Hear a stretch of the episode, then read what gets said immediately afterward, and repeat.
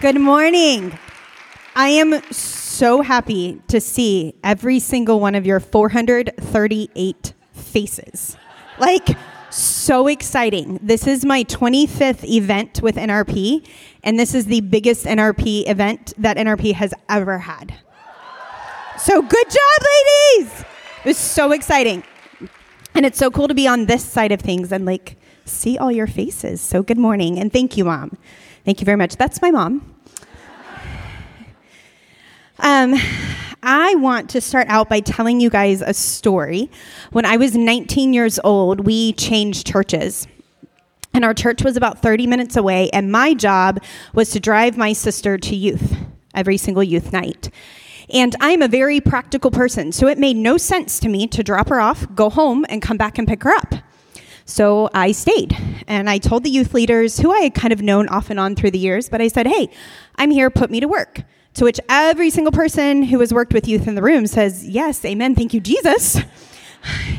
and so they put me to work and because I was there. And I'm pretty sure that I'm standing here today talking about serving because of that Holy Spirit setup. Which that's what it was, a Holy Spirit setup. And I'll tell you the rest of the story in a little bit. Um, but I'm going to pray real quick before I dive in any deeper. So, Lord, I just thank you for this morning, God. I thank you for every single one of these ladies. Lord, I thank you for what you have done in us, Lord, and I thank you that you are not done yet. God, you are the God of more and abundance, Lord, and I thank you for what you have. And so just pray that you would just continue to flow this morning. Amen. So, you guys know the love languages, right? There's five love languages. Most of us have, you know, a primary one or two that we give love and receive love that way. So how many of you would say that acts of service is your primary love language? Raise your hand. Okay, a decent amount. It is not mine at all. Like at all. It doesn't register. But if you want to come clean the blinds at my house, I will receive your love that way. Okay, I live in Orlando. It's beautiful. Come visit me and I will receive love. But it is not my primary love language at all. And yet I love to serve. I really, really love to serve. And it's not because I'm an amazing, selfless person, because I'm not, but it's because to me, serving is kingdom work. And no matter what it looks like, that's what it is. And that's fun and that's exciting. When we serve, we get to build God's kingdom, we get to reflect His love, we get to bring Him glory. Serving isn't about me. And I'm so thankful for that. Because without Christ, I'm a mess. I mean, you should like climb in my head for a couple minutes and see all that goes in here. There's a lot of Excel spreadsheets and tabs open.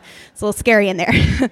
but it's not about me but Christ in me because he loved me and he gave his life for me. And so, because of that, I am fully equipped and called to serve in his kingdom. Because of that, you are fully equipped and called to serve in his kingdom.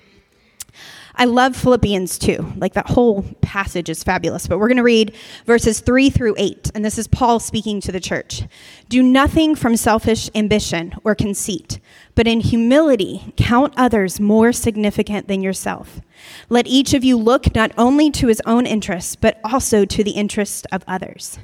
Have this mind among yourself, which is yours in Christ Jesus, who, though he was in the form of God, did not count equality with God a thing to be grasped, but emptied himself by taking on the form of a servant. Being born in the likeness of men, and being found in human form, he humbled himself by becoming obedient to the point of death, even death on a cross. You see, Christ set that ultimate example to us of serving and sacrifice. He is the Son of God, He is all powerful. At the name of Jesus, the demons quake. He could have come with thunder and with lightning, and I love that that's how he's coming back. But that's not how he came the first time. He came as a baby.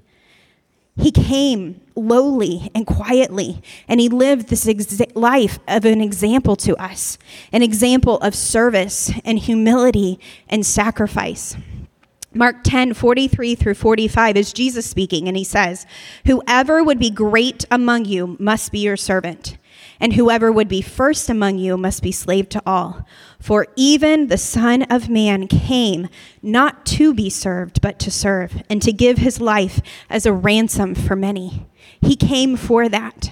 And this whole um, serving others and putting others before us was important because in Mark 10, he was basically repeating what he had told the disciples in Mark 35, where he said, If anyone wants to be first, he shall be last of all and servant of all.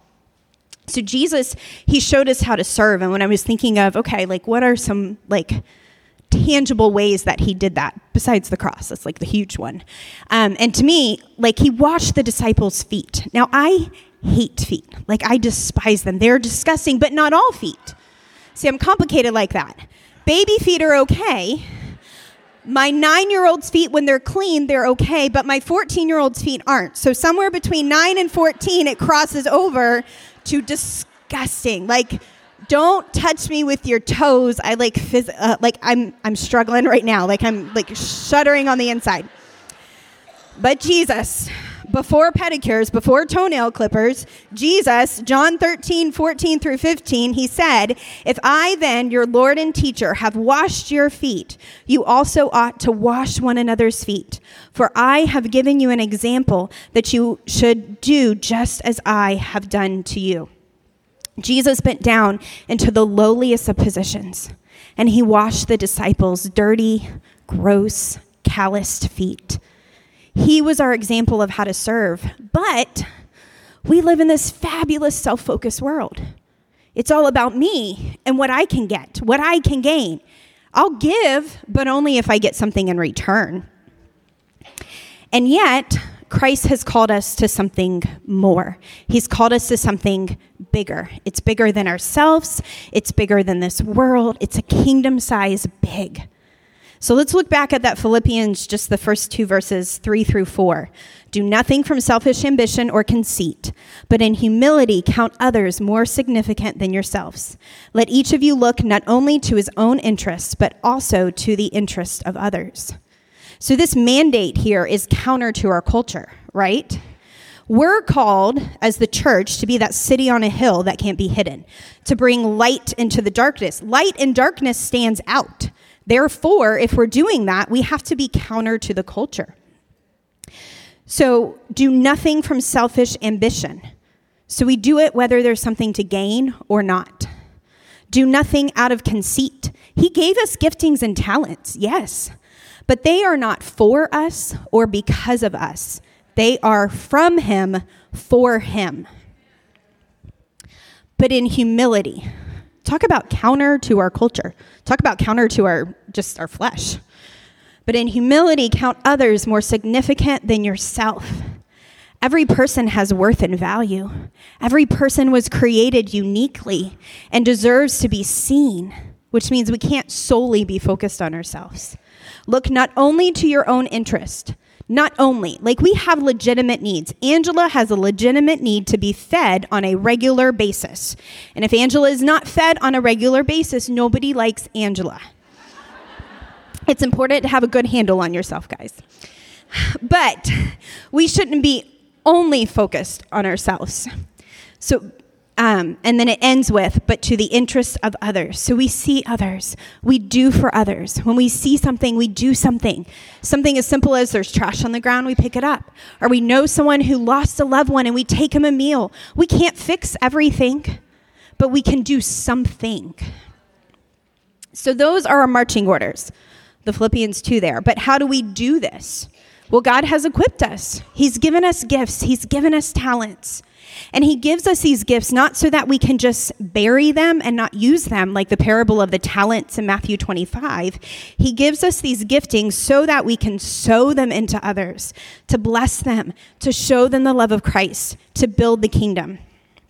1 Peter 4 10 through 11 says, As each of you has received a special gift, employ it in serving one another as good stewards as the manifold grace of God. Whoever speaks is to do so as one who is speaking the utterances of God.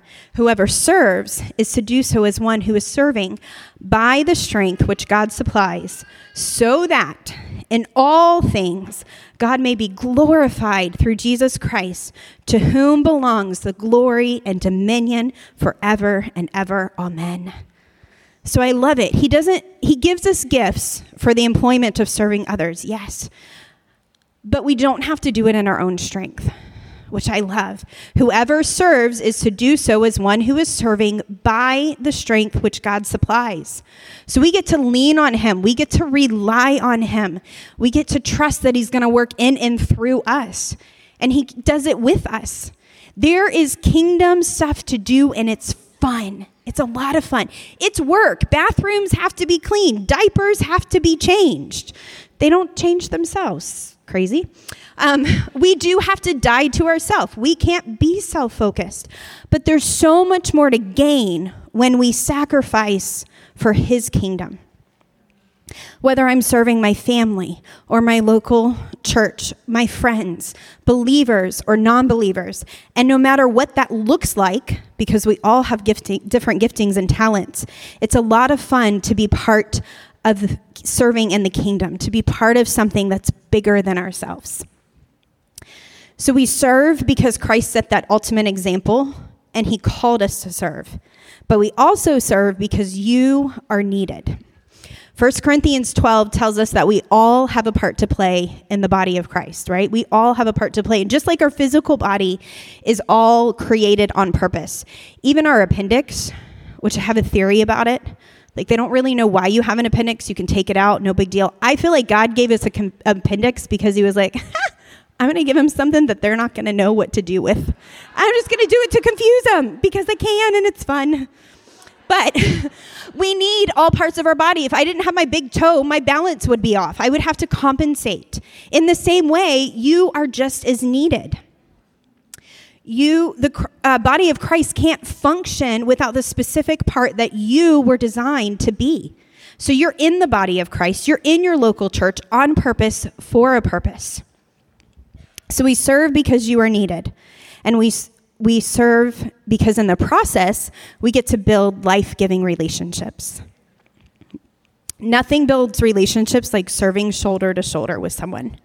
My closest friendships were formed because I was at youth and said, What do you need? And those youth leaders, two of them, we have become friends and we're going on almost 20 years, which is crazy and we're besties because we were serving shoulder to shoulder on Wednesday nights in youth. I've developed some of the best friendships because of NRP and getting to serve shoulder to shoulder with some of you guys at this com- these conferences.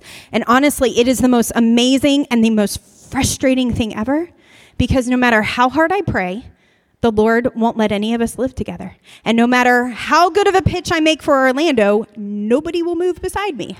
But besides that, they are the best of relationships. And these relationships developed because I was serving shoulder to shoulder with these women and not necessarily just do just doing church stuff, but because we were living life together, serving and caring for one another. We serve because even though we pour out, we receive. Kingdom work is fun and it's life giving, and it's the only thing where we can pour out and pour out and pour out, and yet we walk away more full. I love math. Math makes sense. Two plus two always equals four. It's a constant, it's fabulous. English, on the other hand, I don't get it. I don't get it at all because there are rules. I like rules. But I before E, except after C, is wrong more times than it's right. How is that a rule? Like, how am I supposed to spell when, like, the rules are wrong? Doesn't make sense. Math makes sense, and yet God's math, it doesn't make sense. He is the exponential God. In his economy, 2 plus 2 equals more than 4. 4 minus 2 equals 12. He is the God of exceedingly abundantly more than we could ask or imagine. Ephes- I love Ephesians 3:20. He's the God of exceedingly abundantly more than we could ask or imagine, and I can imagine a lot. And it's fun to work with the Lord and see Him move. It's exciting to pour out and yet walk away so full. Why? Because it's kingdom work. Ephesians 3.23, um, Marion quoted it earlier. And whatever you do, work as if you are working for the Lord and not for man. That means whatever I do, if I'm doing it for the Lord, then it's kingdom stuff my husband and I were um, leased a house, and we decided not to buy it, and so we had to pay a penalty to get out of the lease. And then our landlord got a little weird with us, and we weren't super happy with her. And so I'm scrubbing the bathtub as we're moving out, and I'm literally with gritted teeth going, Jesus, I am scrubbing this bathtub for you. I'm not scrubbing it for Joyce. I am scrubbing it for you, because that was kingdom work. Because no matter what that serving looks like, if I'm serving my husband or my children, my family, my community, my church, it's all should be building his kingdom. It all should be reflecting his love. It all should be bringing him glory. So I'm going to pause for a second and talk specifically to the mamas of littles. If you have littles, you are in the best season ever. It is fun and it's exhausting. It's life giving and it's confusing because what worked yesterday doesn't work today, and what worked for one child doesn't work for the other child. I want to tell you though, the sleepless nights will end. All of their teeth will come in. They will learn to wipe themselves. I promise. I promise. But everything you're doing right now, every meal you're preparing, every spill you're cleaning up, every diaper that you're changing, you are pouring out your worship and your love for your King. He sees every single boo boo that you kiss and every single tear that you wipe.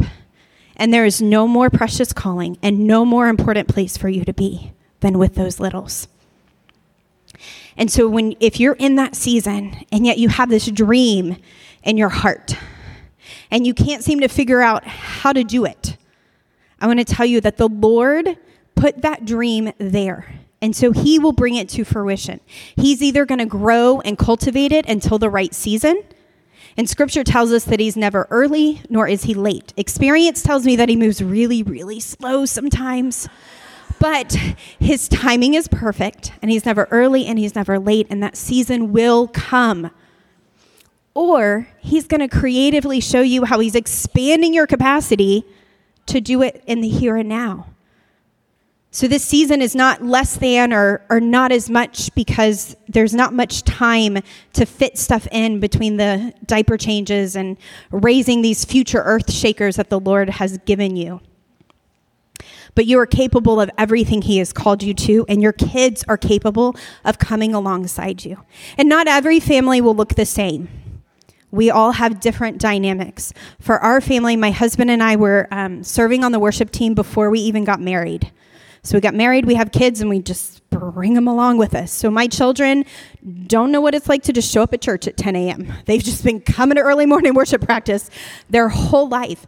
They don't know any different. And that's what we do. It's just what our family do does. And your children will learn and grow in this as you bring them with you and you serve in this season instead of waiting till they're older and they get more simple. My kids, they're so fun. I love them. I miss them. I, I want them when I travel to like be in the hotel room next to me and I can just like pop over and give them hugs and pop back. but they are 14, 11, and 9 now. My oldest had his last day of middle school yesterday, so he's now officially a high schooler, which is just crazy? Ah, but they're amazing. Guess what? They sleep through the night, they wipe themselves. They wear deodorant without me telling them. They fold laundry. They fix breakfast and lunch. They do chores. They keep my house looking surface clean. They're amazing. And even still, the days are not any more simple. but serving in our church, whether that's inside the four walls or outside the four walls, it's just what our family does, and our kids don't know any different. And if you bring them with you, then they won't know any different. So don't wait for simple. It hasn't come yet. I'm 14 years in, it hasn't come yet. God is a creative God. And so, for the mamas of littles in this season, He can help show you where you can serve others in the midst of all the diaper changes.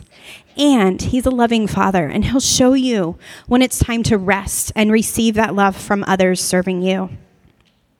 So, let me talk to the mamas of older kids and the not yet mamas. These mamas of littles, they need you. They need you to see them and they need you to serve them. For the seasoned moms, they need you to remember what it was like when you had littles, what you wish someone would just see and do for you. When mine were little, I had a friend, um, Amy, who insisted on coming over to my house and staying with my kids while I went and ran errands.